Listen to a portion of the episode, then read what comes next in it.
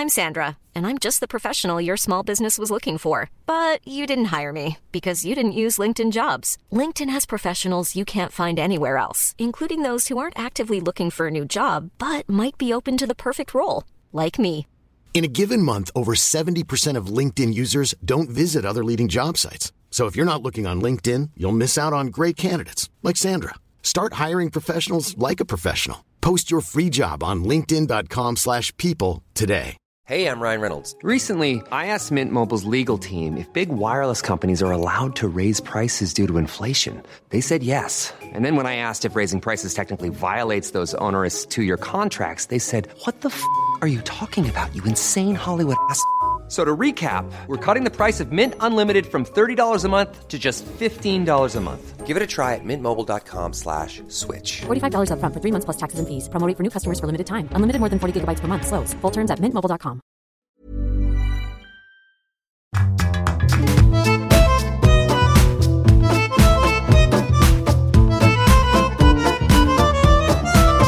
Hello, welcome to Writer's Routine. Uh, this is the podcast where we chat to an author all about their working day to try and get some tips, some tricks, and a sliver of their scheduling success to help out our own day, really. Now, today we're talking to the all rounder Cass Green. She made her name writing young adult books, uh, and she's just finished her second full blown adult thriller called In a Cottage in a Wood. Now, we chat about why she loves working in the British Library, why her planning seems to change each time she sits down to write, and also why a book by a guy called John Yorke completely changed the way she write forever. It's called Into the Woods, a five act journey into story, and it's just the most fantastically nerdy book for people who are obsessed with storytelling. And he really goes into detail about having a sort of five act structure rather than three, and that really did help for me to start thinking of my story in that sort of shape. There's more on that in a bit, so stay there. It's on the way on this week's Writer's Routine. Brilliant. Yes. Hello. My name is Dan Simpson. Thank you so much for giving Writer's Routine a listen. And if this is the first time that you've listened, by the way, and switched us on, well done. Amazing job. You've finally found us. And check this you've got a nice, juicy haul of around 23 ish, I think, maybe, episodes that you can binge through on your favourite podcast place to keep you going.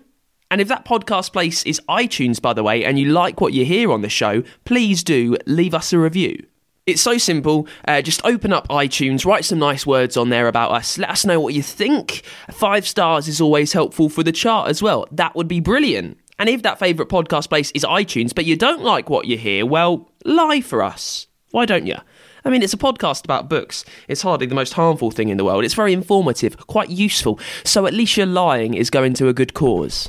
Now, we'll have one writing tip that might change the way you work forever, all about uh, getting down your emotionally led stories in just a bit. First, let's get on with it then and chat to today's guest. It's Cass Green. And now, as an author, she's an all rounder. She's published eight YA, that's young adult books, all under the name Caroline Green, on everything kind of from the world cracking under your feet to mysterious homeless boys from Croatia.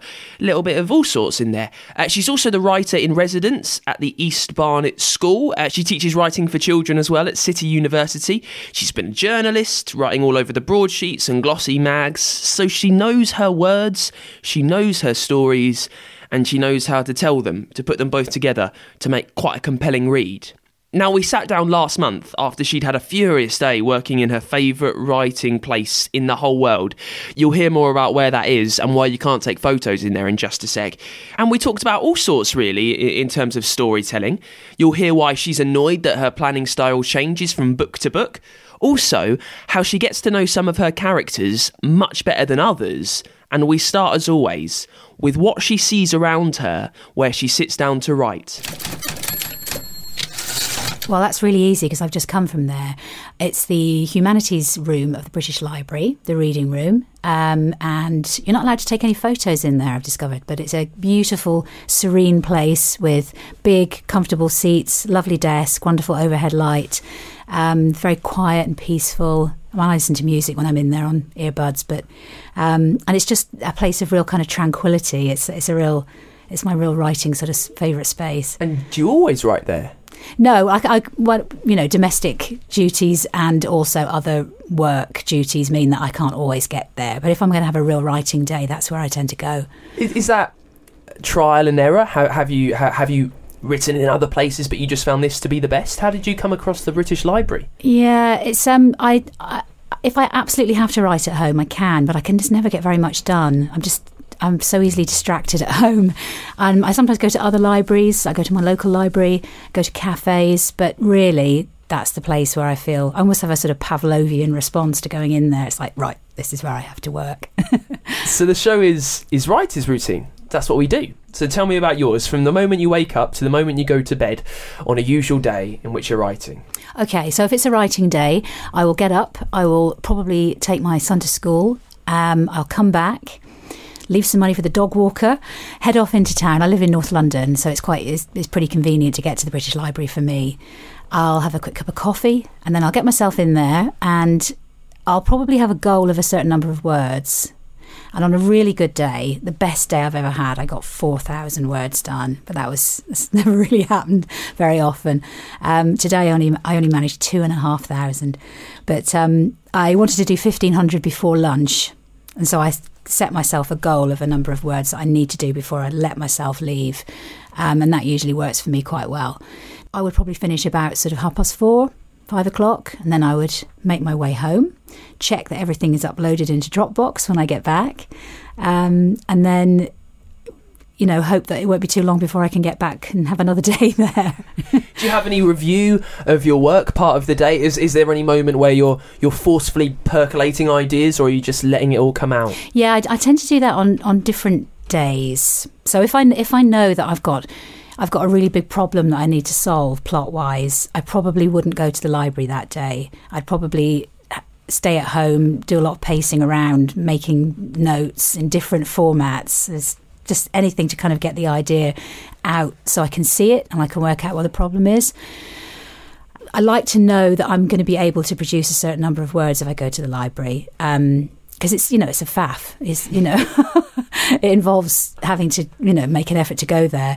So I, if i'm having to do sort of making notes and plotting i tend to do that at home or, or in a cafe. I find cafes and trains are very good for that as well. So, what's the standard method then of plotting? Say you are at home and you're you're kind of letting the ideas fester, but you said there that you did need to kind of force some things mm. out.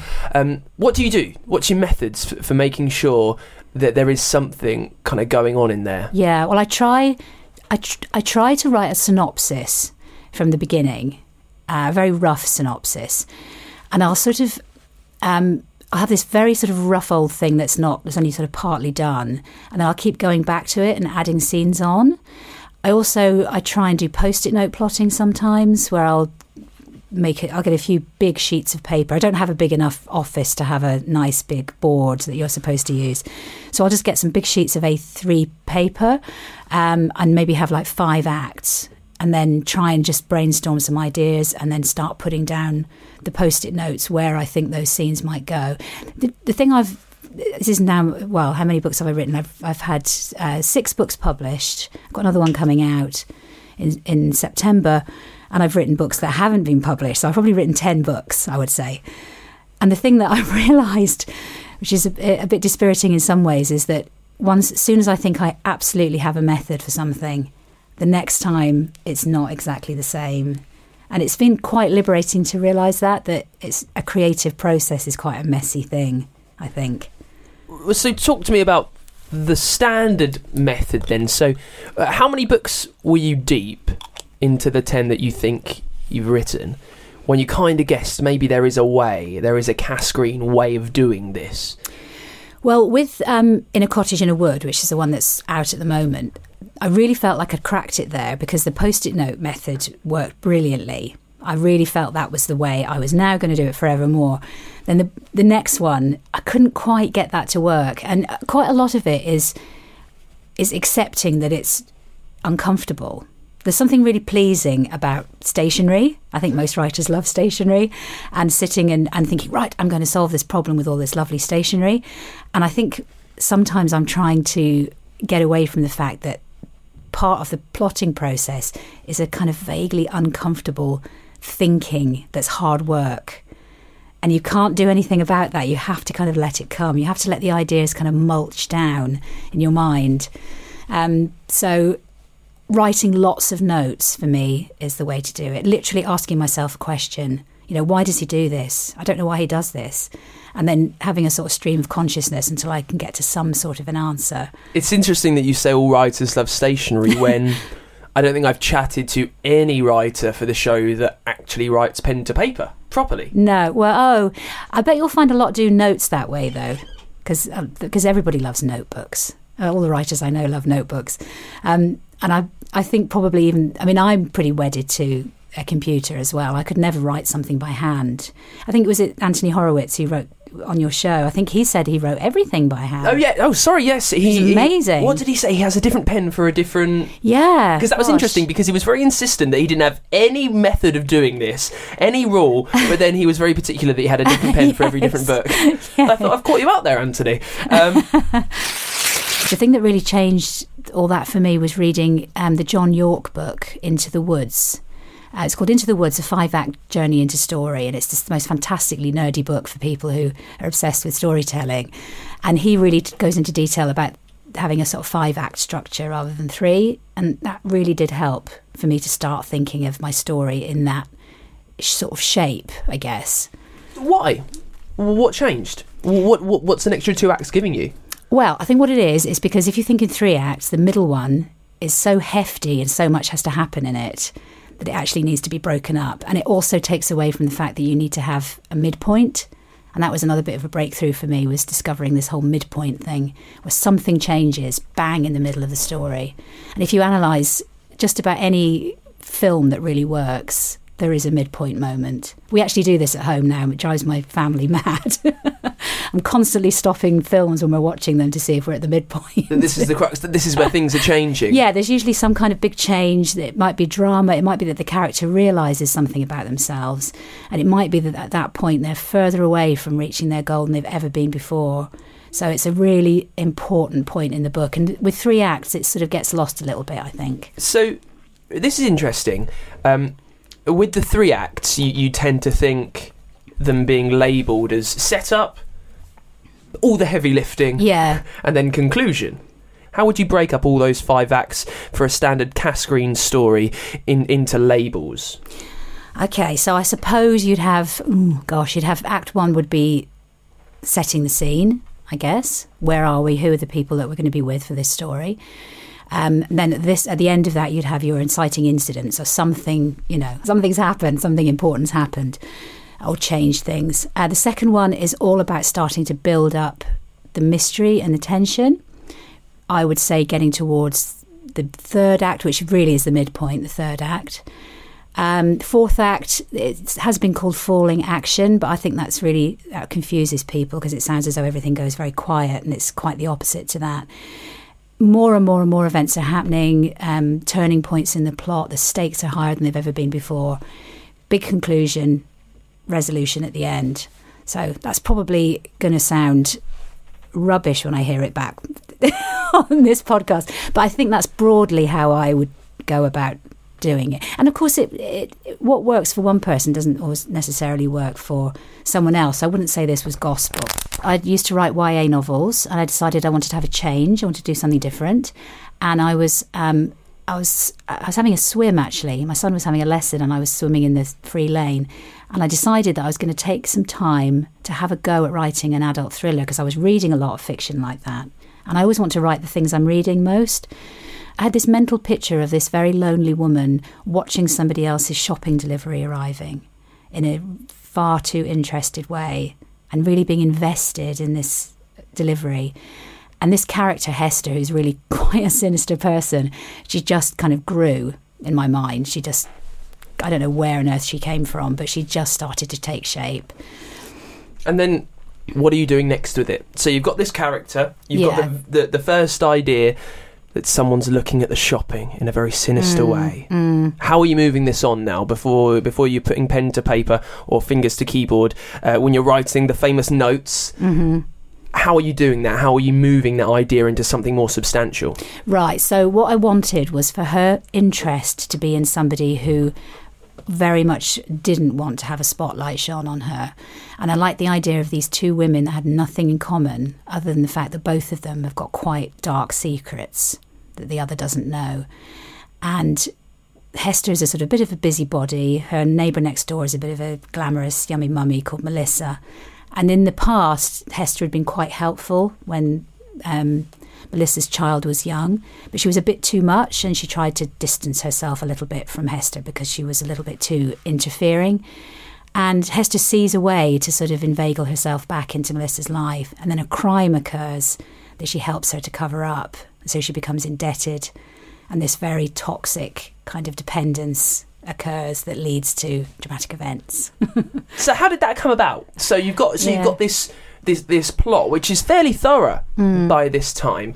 Um, does that come as the result of c- furious brainstorming? Is any of it forced? Come through? You think right? I've got this good character. I've got a nice opening elevator pitch. Hmm. Now I need to move this on to I don't know ninety thousand words or, yeah, whatever well, I knew there was I knew there was going to be there was a murder. Well, there was a death very early on, and this was the thing that was going to link these two women. So all that that came quite easily once I knew that had to happen. Quite a lot of thought then had to go into what are they going to do next. I sat down and I endlessly made notes, and I have discussions with writer friends too. There's a couple of people that I sort of always run ideas by and I had to keep saying to myself, well, what am I trying? What, where does she want to end up? What do I want to happen for these two characters? And in the John Yorke book, I read something which is really was very useful for that book, which was to think about the fact that sometimes you always, you know, this thing about characters and having goals, and that's part of storytelling. Sometimes, if you have it that the character gets the thing that they need at the end, but they didn't realise they needed, and not the thing that they want, that can make for a really interesting ending and that's what I very I set out to do that in this book because I thought even if the things that happened to these two women were quite difficult, maybe they would end up in a better a better place despite all the horrible things they'd been through. And that was a very useful guide as well for helping me reach the end. We've got more from Cass Green in a little bit, and stay there because next I've got one tip from a top author that could change the way you write forever. Hiring for your small business? If you're not looking for professionals on LinkedIn, you're looking in the wrong place. That's like looking for your car keys in a fish tank. LinkedIn helps you hire professionals you can't find anywhere else, even those who aren't actively searching for a new job but might be open to the perfect role. In a given month, over 70% of LinkedIn users don't even visit other leading job sites. So start looking in the right place. With LinkedIn, you can hire professionals like a professional. Post your free job on linkedin.com/people slash people today. Hey there, it's Michelle Norris. I'm host of a podcast called Your Mama's Kitchen. When I travel, I'm usually looking for a way to find a taste of home when I'm not at home. And one of the things I love to do when I am at home is entertain. And Airbnb allows me to do that. When I was in California recently, I rented a house that had a great kitchen. And when we were sitting around the table, we we're all thinking, we're in someone else's house. Someone could be in all of our homes as well. If you have a home, but you're not always at home, you have an Airbnb.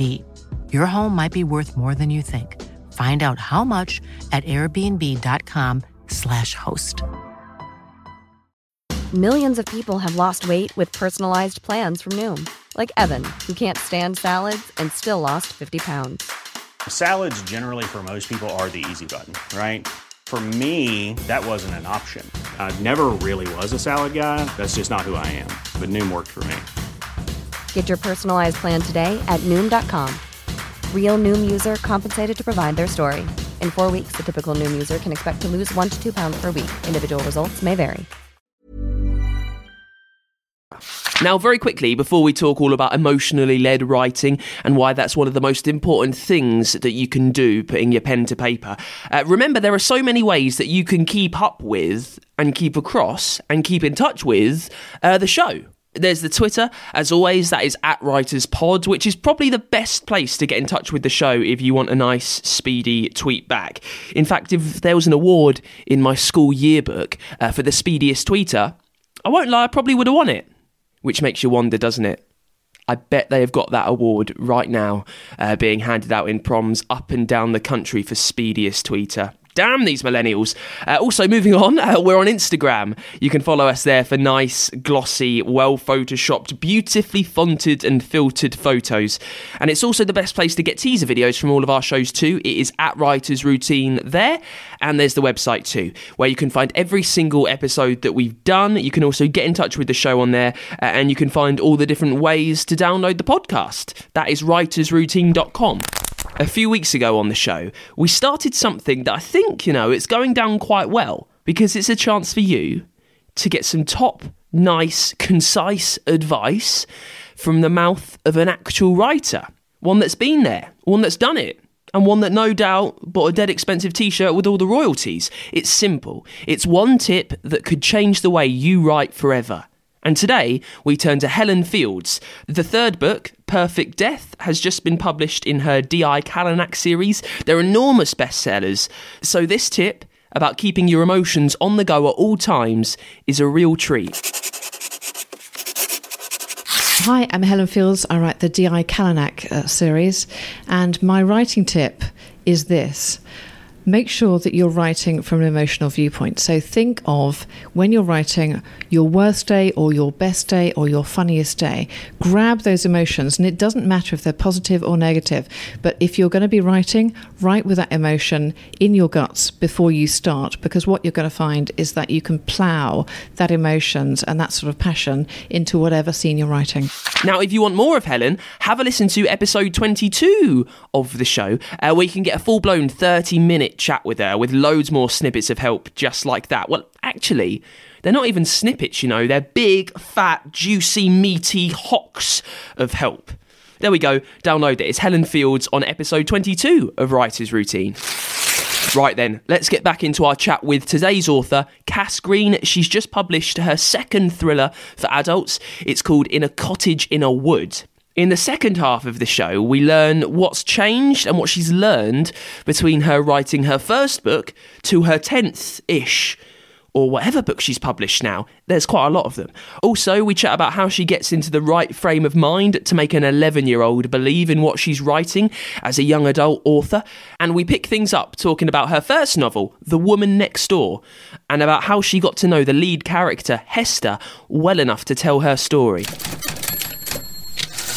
writing them actually, just really sitting down and and and sort of writing a chapter. Uh, first of all, I I I think I tried to make it first person. And strangely enough, that didn't work for her. So once I changed it to third person, and I had a, it was close third person, but it was just a slightly further drawn back kind of camera in a funny way that liberated me and I could see her more clearly. Is you can't always predict how these things go, but that seemed to be the case. So I just wrote my way through until I started to get to really know who she was. Why do you think the th- the first person didn't work? That's interesting as someone that's a, n- a non-writer to think that the the, the, the the viewpoint you're writing your characters from stops you from finding them out fully. Mm, yeah, you've. I think with that, that's something you've absolutely got to experiment with because you think that you're on a certain path sometimes, and by changing the point of view, it can it can solve the problems that you didn't really know you had. With the, my next book that's coming out this year, I'd written thirty thousand words, and I changed the viewpoint, and that was really painful. I literally just spent a whole week bashing that out because I'd written it in third person this time, and I just couldn't get close enough into this character's head, and it was really odd. It was the opposite way around, so it doesn't really always go in the way that you would expect. It's a funny thing, it really is. It's very difficult to pin down, but you have to experiment, and sometimes that leads you into finding the right voice for that particular character. We've spoken on this show before. Um, plotters versus pantsiers. I think I always get pantsers. Pantsers. some some people say pantsers, some people say pantsies, and I, I always get it wrong. Um, would you say you're a plotter? I know we spoke at the start that you are very much a plotter. Yes. Do you think you could write a book as while being a pantser? No, I really don't think I could. I think the, the very first thing that I ever wrote, which didn't get anywhere, I wrote in that way, and it was just a load of rubbish. so I think I get into difficulties when I don't have a roadmap, a very clear roadmap of where I'm going. I think that's very important for me. And also, I'm not somebody, I'm not an overwriter either. You, you, there's another expression which is hackers or adders, and it's when you reach the end of the first draft, and the hackers are the people that overwrite, Um, and the adders are people like me who just haven't got enough and it's all really thin and there's no description. And you have to go back and add in a ton of detail. Um, so I'm not somebody that overwrites. So I, I find the idea of just sitting down and not knowing what I'm going to write kind of gives me palpitations.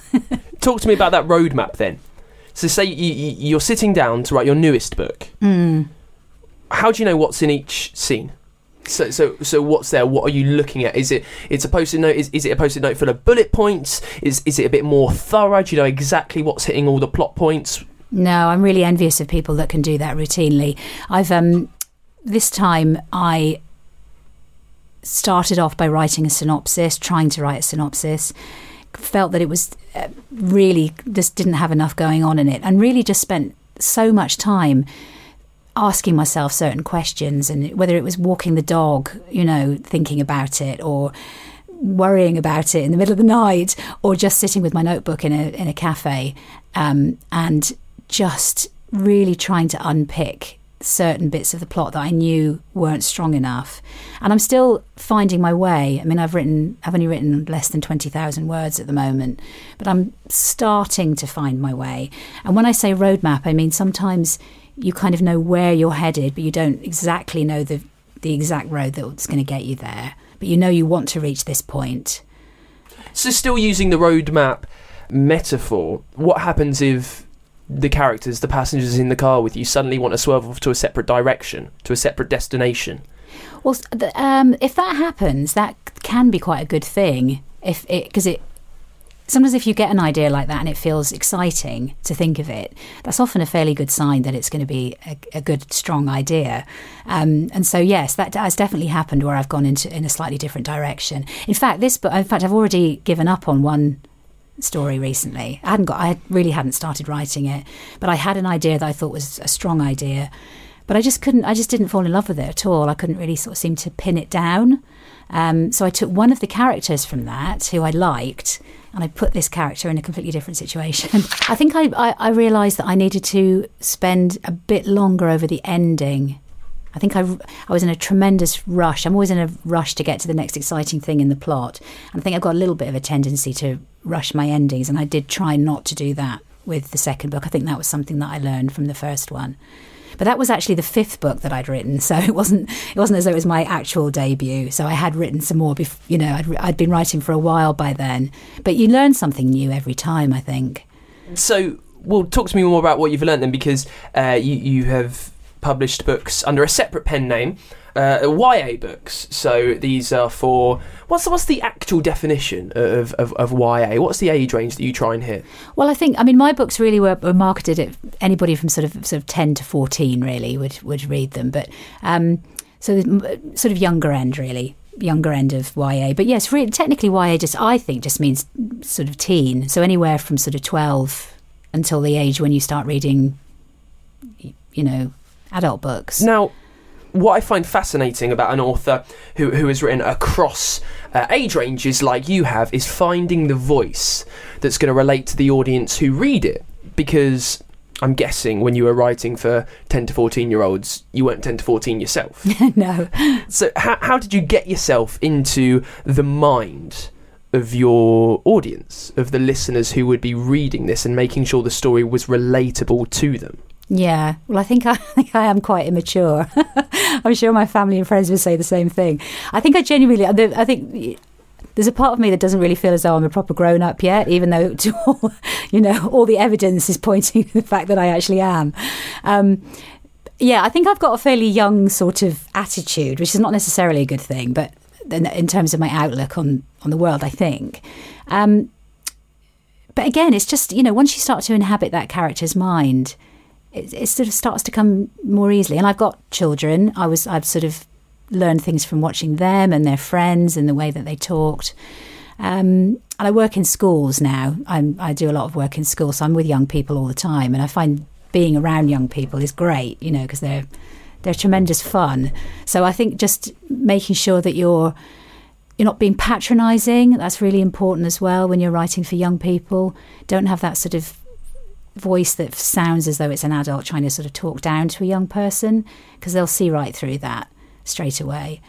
Um, and just, I think, trying to have a kind of fast moving plot. And I really do think that was it was writing for the YA market that helped me to write for write adult thrillers.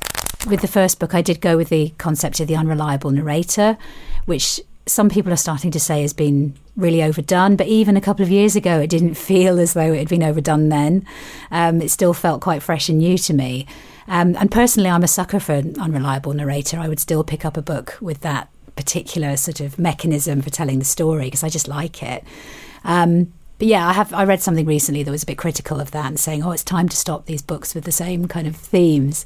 Um, so yeah, I just think it's really important that you you know you make yourself aware of what's out there, what's what's popular, what people are really enjoying reading, and what you enjoy reading yourself. That's crucial. That's a really crucial part of it. So you say you, you've penned probably about ten books. Yeah, probably. um, what have you learned along the way that makes about the way you write? Are there any idiosyncrasies, any little tricks and tips that make your writer's routine completely unique to you? Something that perhaps other people don't do, but help the creativity and the words flow better for Cass? I don't know if there's anything unique that I that I do. I think I've reached a point now where I know that when I have that complete panic that I can't possibly write another word and I have this fear that I have no more stories in me that actually that's part of my process is to panic and have a sort of moment of I can't do this and and to hit certain milestones when I'm writing and to feel a certain way and I think recognizing that there are patterns to that is tremendously useful because you know I've got, I think oh yeah that happened last time and that that turned out okay. And that for me that's been very useful. Experience that's the only way that can come I think. I'm going to ask you to be quite analytical one last time and I'll refer to you in the third person if that's okay. Um, what do you think a Cass Green story is? I would what I would want people to feel about my my writing is I would want them to feel as though there are very character led stories that there's usually a, they usually center around a crime to some extent, but they're not who done it. They're more of a sort of why done it or how did this happen. Um, so the sort of psychology of the characters, how certain things, certain terrible events can shape the way people behave. That's one of the things I'm fascinated by. Um, and also, I'm really interested in the idea of ordinary people being thrown into extraordinary and very difficult scenarios. Also, the whole idea of like the moral compass, like where people's moral compass is pointing and how people can behave in the way that you just don't expect them to. And that's one of the themes that I think I come back to again and again. That is it then for this week's writer's routine. Thank you so much to Cass Green for prizing herself away from the desk you're not allowed to photograph in the British Library to have a chat with me all about her working day. Now, you can find links to all of her stuff on the website. That is writersroutine.com. Make sure you give us a follow on Twitter and Instagram. And if you enjoyed the show, I can't say enough, please do find us on the iTunes podcast store and leave us a review. Five stars really helps. I'm going to leave it at that. Now, next week, we're chatting to a psychological thriller debutant who has also written many celebrities' books for them. So, we'll have a little chat about how he gets into the mind uh, of some famous people, but he can't let anyone know who he is. That's with Michael Ford next week on Writer's Routine.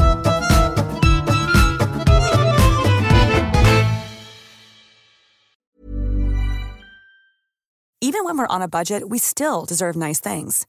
Quince is a place to scoop up stunning high end goods for 50 to 80% less than similar brands. They have buttery soft cashmere sweaters starting at $50, luxurious Italian leather bags, and so much more. Plus, Quince only works with factories that use safe, ethical, and responsible manufacturing. Get the high-end goods you'll love without the high price tag with Quince. Go to quince.com/style for free shipping and 365-day returns. When you make decisions for your company, you look for the no-brainers. And if you have a lot of mailing to do, stamps.com is the ultimate no-brainer. It streamlines your processes to make your business more efficient, which makes you less busy. Mail checks, invoices, legal documents, and everything you need to keep your business running with stamps.com. Seamlessly connect with every major marketplace and shopping cart. Schedule package pickups and see your cheapest and fastest shipping options from different carriers with rates up to 89% off USPS and UPS rates. And with the Stamps.com mobile app, you can take care of mailing and shipping wherever you are. Make the same no-brainer decision as over 1 million other businesses with Stamps.com. Sign up with Code PROGRAM for a four-week trial, plus free postage and a free digital scale. No long-term commitments or contracts. That's Stamps.com. Code PROGRAM.